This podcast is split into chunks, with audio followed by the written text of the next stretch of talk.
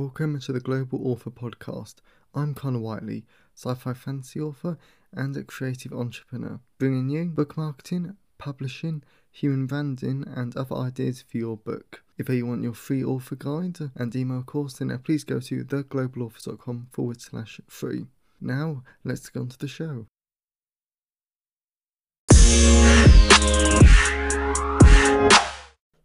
Hello, everyone, and welcome to episode 5 of the Global Author Podcast with me, Connor Whiteley.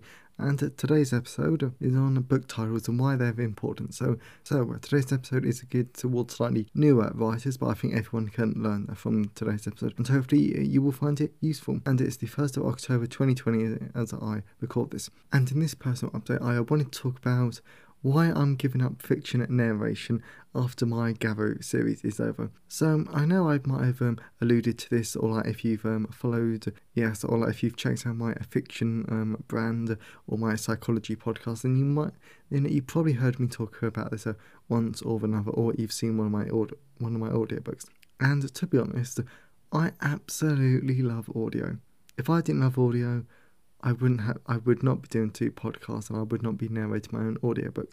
But to be honest, fiction narration is so much harder than non-fiction narration was you need to have a certain acting level, you need to be able to do voices and yes you can do straight reads and that's what I've been doing and I have been improving but I'm thinking to, to be honest I should probably backtrack a bit. So the reason why I actually do my own audiobooks is because it's so much cheaper and I love narrating.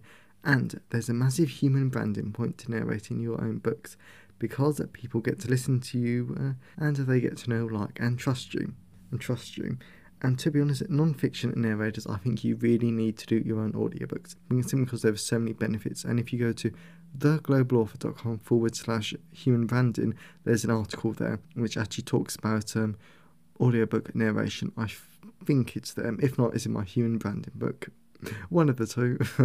Sorry, everyone, I've just sort of like. So, for non fiction, you really need to, because the main thing is that it actually makes you rememberable to the reader because they've listened to you for God knows how long. So, to be honest, was it until my fiction brand? And as much as I love I absolutely love and um, narrated my fiction simply because I actually wrote certain scenes in my in Garro Book Five simply so I can actually say it in say it in narration because there's some things in your fiction that you just can't say in uh, public or you just can't say in real life.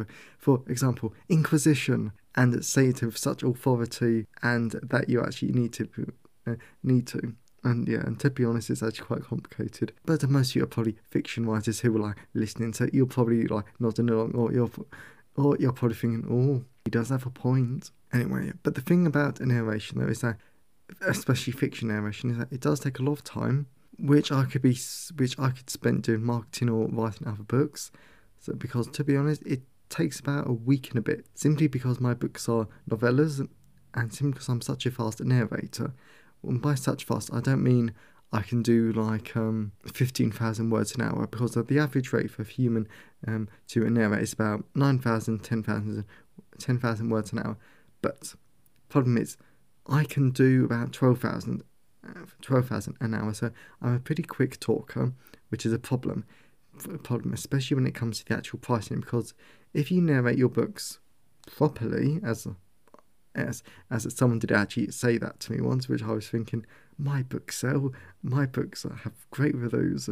You've even done an audio book. Of course, I didn't say that. I was much more diplomatic, but I think we've all been there when we want to say those things to people. Anyway, yeah, well, I my point was though was that because I narrate a bit quicker than average, um, it actually means I have to price my books a bit cheaper, which is another reason why I'm actually um, going to um, start to hire out my fiction and my narration, simply because I think other people, professionals, can do a much better job. This means I can actually do books for be a tad more professional.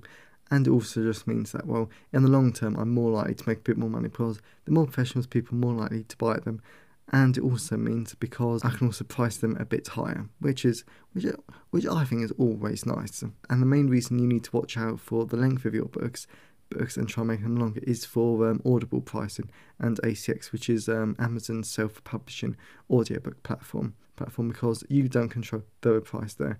The two main factors that determine your pricing is the length of the book and the genre. The genre, for example, my dad got Audible and he showed me this seven hour um, audio book, but it was priced at like three pounds something, and I was like, "What genre is it?" And it was an autobiography and um and memoir. And then I was thinking, God, like if a um, sci-fi fantasy book was like that long, yeah, well, like that long, it'd be like um, seventeen pounds. So, yes, that's just like something I think about.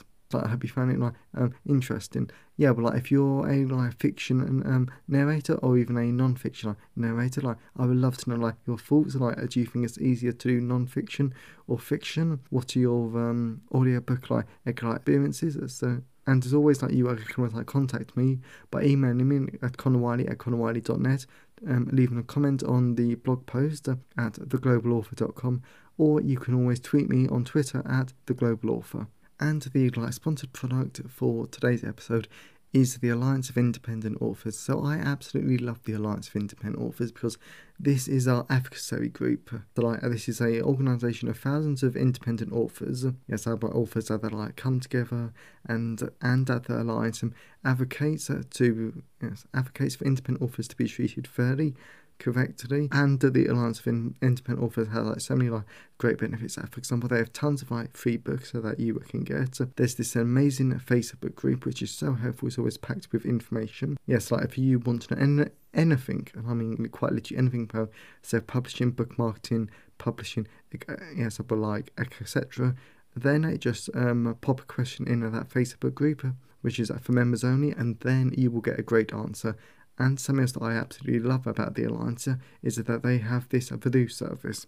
Yes, but this contract Voodoo service. Like if you get a, a, publishing contract, you can send it to them at just um, yes, uh, just like they I can see that if it's a fair deal, if you're not given any rights away that you shouldn't be, or no, like not shouldn't be, but any rights that you probably shouldn't give away just because the publisher won't actually um, make a use of those rights, like I spoke about back back in um, episode one. So many great benefits to benefits of being a member to the Alliance of Independent Authors. So if you wanted to check them out, then you can use my affiliate link if you want. So like if you go to theglobalauthor.com forward slash alliance, then it will take you to the webpage to the webpage and I love this organisation and I only recommend um, organisations that I personally use and that I like, recommend and to be honest the Alliance of Independent Authors, you cannot go wrong. Or, or, or, I did want to say the the number one reason why you should join the Alliance of Independent Authors is that you get a discount code on so many great services. So to be honest, you can easily repay your membership so easily with the amount of great discount codes. That, for example, um, this week or next week, it depends when I actually get around to it. I'm going to be using their discount code for Ingram Spark, which is how independent authors can get their books into um, into libraries, bookstore, universities' um, book catalogues just so they can order it. Order it, and usually that's a forty pound, fifty dollar um, setup fee. But the Alliance actually has this discount code that forfeits that price, meaning that I can save myself forty pounds per book. So to be honest, if I upload three books, um, free books to like Ingram Spark, which I plan to do a lot more than uh, free books, then I've just made my um, membership fee back. So to be honest, I just love the Alliance of Independent Authors. But if you wanted to check them out, then please consider using my affiliate link. So uh, the link is theglobalauthor.com forward slash alliance. And that's enough for the personal update. Let's move on to the content part of today's episode.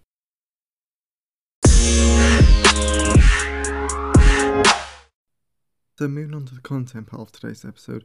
So we're going to be looking at book titles and why they are important. So although I know this doesn't like the most glamorous of or the most interesting of topics, but your book title is really, really important because I believe there are three main things that go together to actually make people buy books. And this is of course in addition to the actual quality of the book itself. So you've got your book descriptions, your book cover, and your book title. Your book title. But in today's episode, we're just going to be talking about your book titles because they're really, really important, and I'm actually going to tell you why in a minute. So, yes, all those three things still work together to make your book good. The reason why the book title is important is because, I mean, like the book cover, it needs to grab the reader's attention. Because if you look at the online example, like if you go onto Kobo, Apple Books, Google Play, Am- oh yeah, well, Amazon, I don't know how I forgot the world's biggest bookstore then for like a second, but but then if you go on to these uh, online bookstores and then you see the millions of books. So, to be honest, the cover will grab your title first, but the other thing that makes you click on it is if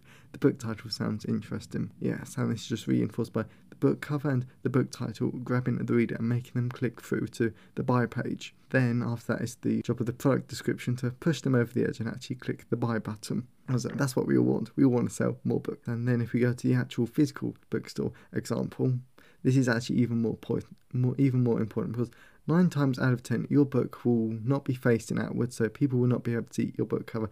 And this I actually saw firsthand when I went to university, because I went to the Waterstones in Canterbury, and I was looking for all the shelves. And then what happened was, was I was thinking, well, these are, well, this is my genre. I should be picking up these books. Then having a look. Up, but then, then when I thought about it more, I was thinking more, well, it's these book titles. I'm not being able to see the cover and unless I picked up every single book cover, well, then I'm not going to pick up any of these books. So, um, unless I pick up every single book cover, which, come on, nobody's are going to do, then I'm not going to be able to see these titles and these book covers, which are which are going to grab me. And that just emphasizes the importance of having a good title because I think out of all those books, I think there was one that grabbed me, and I cannot remember the title now, which just shows that I didn't actually buy it. So it was because that title simply because I couldn't see the cover, I couldn't see anything. It was just that one title.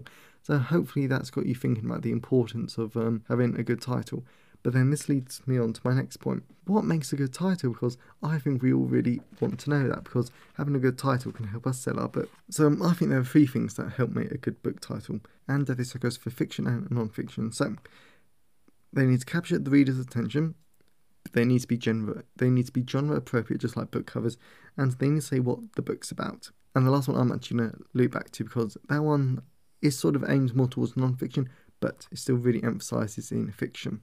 So but genre appropriateness you need to pick a book title just like a cover that is suitable for, for your genre. For example, you would not see a really dramatic title like Garro Destroyer of Worlds in a romance as a romance book well, that is not appropriate. That denotes, pretty much says that lots of people are going to die. Romance readers don't buy books to see people die and just, they read it for the relationships, they read it for the, um, I don't know, typically because I'm not a romance reader. And it's just that stuff like that. And it's like um, uh, sci fi. You would not want, but you really wouldn't want a romance title like Her Last Winter, or I don't know, to be honest, I don't really know many like romance title. Or you would not want Fifty Shades of um, Fifty Shades of Grey as a sci-fi as a sci-fi title. God, I think that'd be quite funny.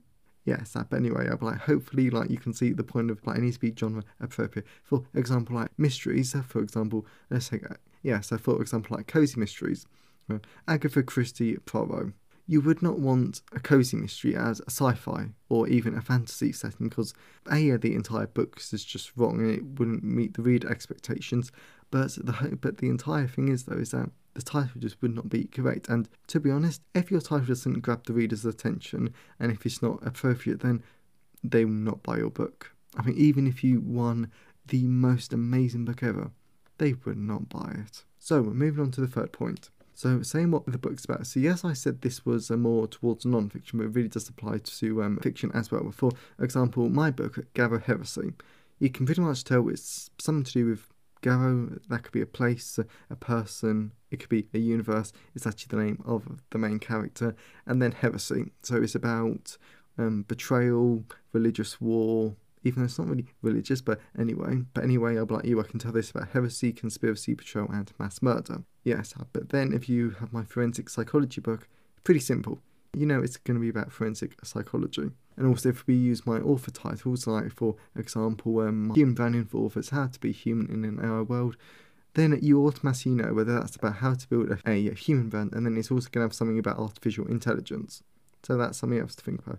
So when you're making your titles, you also want to hint to the reader what well, what it's about because if you don't do that, then people are going to be a bit hesitant to, because they're going to have no idea what books are going to be about. For example, like um, J.F. Penn's book, like End of Days, I know that's going to be about something to do with the end of days. It's maybe something a bit apocalyptic, maybe something a bit tragic, so I would be interested in that. But then if I read, um, I don't know, what books am I not really interested in? For example, I think this is a um, mystery book. Oh, yes, actually. Well, yes, actually, yeah. But like, I thought, example, like um, Adam Croft's book, Her Last of Tomorrow. That title, because I'm not a mystery or psychological thriller reader, that does nothing for me because Her Last Tomorrow, it's not that dramatic, it's not that action packed. Well, at least it doesn't sound sound like the book might be. I'm just saying from the title, for me, just knowing the titles, mm, doesn't exactly do much for me as a reader. But again, psychological thriller is not my genre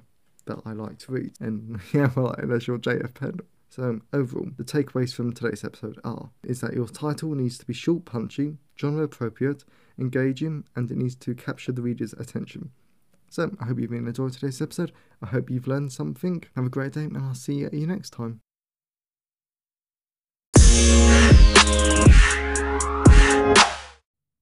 Thanks for listening today. I hope you found it useful. For more information about publishing, writing, and book marketing, and human branding, please go to theglobalauthor.com.